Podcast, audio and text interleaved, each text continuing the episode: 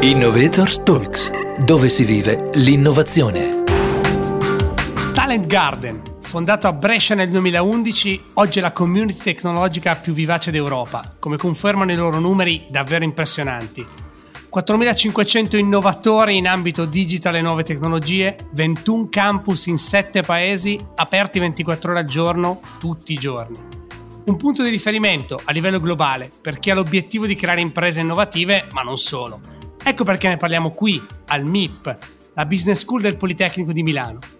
Io sono Davide Chiaroni e con me c'è Davide Dattoli, cofondatore e CEO di Talent Garden. Davide, benvenuto a Innovator Talks, dove si vive l'innovazione. Grazie Davide, Davide Davide, ma benvenuti a tutti. Davide, infatti, come appena detto vi definite una community e non soltanto uno spazio di coworking. Cosa c'è di così particolare ed evidentemente di successo nel vostro modello? Ma la nostra base è un po' pensare di focalizzarci sulle persone, sui talenti, su coloro che costruiscono il digitale. E oggi sono sempre di più, stiamo passando dall'essere una nicchia a essere qualcosa di trasversale, qualcosa che entra in tutti i settori, in tutti i mercati. Quello che però ancora manca è il supporto. Se sei in Silicon Valley tutto avviene perché vai a berti una birra e trovi persone che lavorano in tutte le tech company. Se vai a berti un caffè nella città di Milano, una birra la sera, pre-Covid, quando si poteva, eh, ti trovi soprattutto persone che ti parlano della gazzetta o, o di cose molto, diciamo, più de- legate ad altri settori. E Talent Garden nasce da quello, dal creare una community di persone che hanno la passione per il digitale e che vogliono insieme costruire il proprio futuro, che vogliono provare a collaborare, che credono che solo con la collaborazione si migliori, che il confronto con gli altri. Ecco allora che nasce l'idea di Talent Garden, eh, che oggi è un po' in tutta Europa, nel mettere in connessione le persone. Crediamo che oggi le persone nascano e crescano grazie alle skills e al network. Questi sono i due asset fondamentali di Talent Garden, dargli sì un luogo dove stare, ma soprattutto un luogo dove imparare, crescere e connettersi con gli altri, che è la grande sfida dei talenti di oggi. Hai parlato di espansione internazionale e questa è sicuramente una delle cose che ha contribuito in maniera importante alla vostra crescita.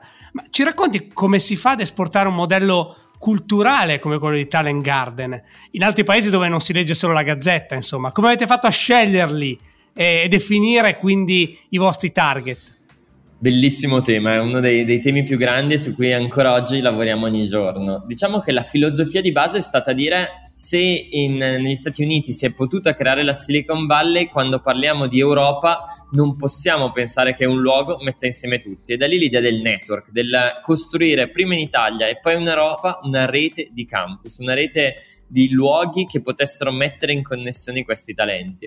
Siamo partiti dicendo dove possiamo creare più impatto. Probabilmente se andiamo a Londra eh, c'è, c'è già tantissimo, già le cose funzionano. Il primo paese dove andammo fu la Lituania un paese poco conosciuto, tanti italiani spesso non sappiamo neanche dove sta, sta là sopra ma non sappiamo bene dove, ma che in realtà è un paese con la più grande distribuzione al mondo di eh, wifi, un paese giovane e, e molto internazionale. E per esempio è stato il bacino naturale dove crescere e svilupparsi e dove la dico male anche un po' testare il modello perché quando vai fuori se vai subito a Londra sono un sacco di soldi e un sacco di complessità. Abbiamo invece deciso un paese un po' più piccolo più semplice dove potevamo testare con, con più semplicità. E la cosa ha funzionato. E da lì a oggi siamo in, in, otto paesi perché di fatto abbiamo provato a capire tutti i luoghi dove dovevamo fare innovazione e dove potevamo supportare tanti talenti che c'erano e dove ancora però mancava l'ecosistema intorno a loro.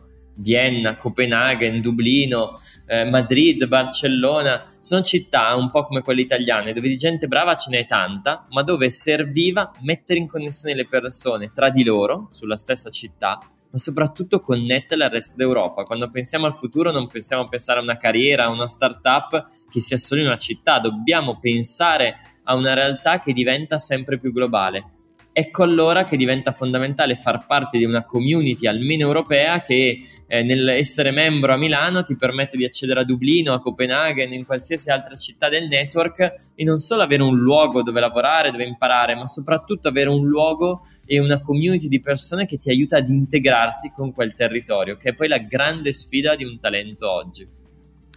Davide, abbiamo parlato tanto degli individui, no? dei talenti, però nel vostro modello hanno un ruolo anche le imprese, sia come soggetti del network che come clienti alla ricerca di innovazione.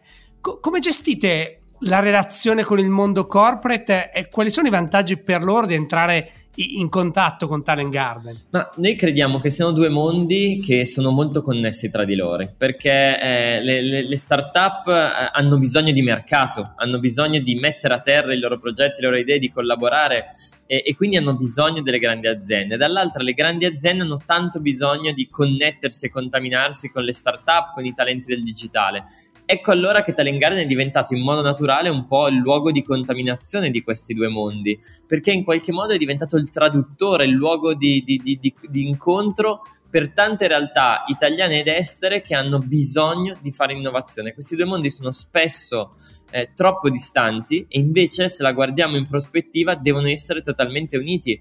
Noi abbiamo tante aziende che vengono e mandano loro persone a lavorare nei nostri spazi, non perché abbiano bisogno di uno spazio, ma perché la contaminazione che si crea è fondamentale. Serve continuare ad aggiornare le persone, a formarle su cose diverse, serve contaminarle con esperienze interne ed esterne, un po' il principio dell'open innovation di cui si parla tanto ma la vera sfida è davvero metterle in pratica. Per poterlo fare, eh, il primo elemento è aprirsi agli altri, non solo nelle aree innovazioni. L'innovazione non nasce mai nelle aree innovazioni delle aziende, ma nasce quando il dipartimento legal non blocca i progetti che entrano, quando i dipartimenti acquisti sono in grado di costruire un procurement che funziona.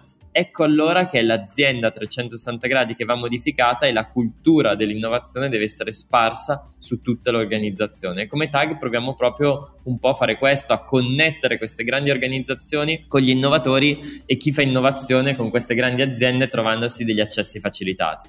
Una curiosità su questo, hai trovato delle differenze nell'approccio tra le imprese italiane e le imprese degli altri paesi dove siete presenti? Ma diciamo che le imprese italiane, molte, non tutte, ci sono anche da noi delle grandi eccellenze, sono un po' arrivate dopo su questi temi. Noi oggi il secondo mercato dopo l'Italia per Talent Garden è la Danimarca.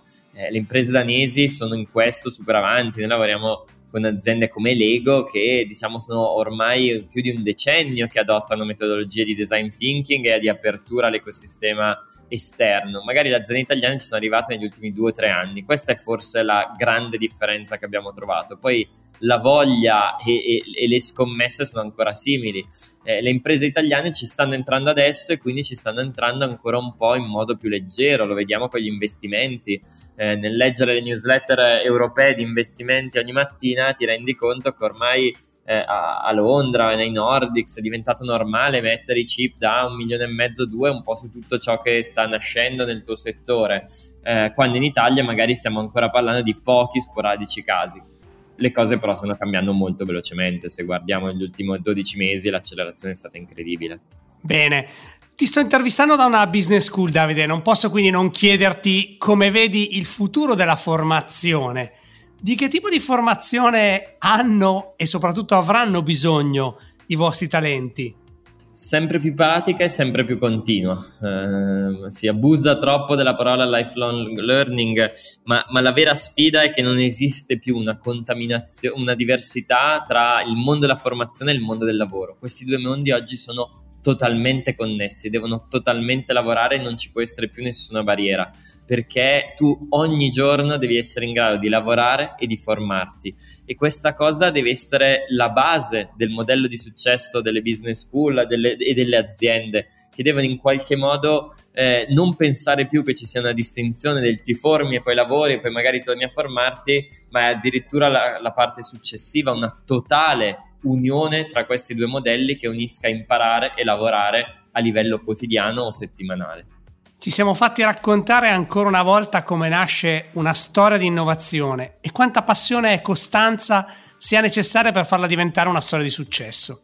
Non c'è che dire, coltivare talenti richiede davvero il massimo impegno Grazie a Davide Dattoli, cofondatore e CEO di Talent Garden. Grazie a voi. Per seguirci e vivere l'innovazione insieme a noi, visita il nostro sito www.som.polimi.it slash innovatorstalks oppure seguici sulle migliori piattaforme di podcast. Un saluto da Davide Chiaroni dal MIP, la Business School del Politecnico di Milano. Innovators Talks, dove si vive l'innovazione.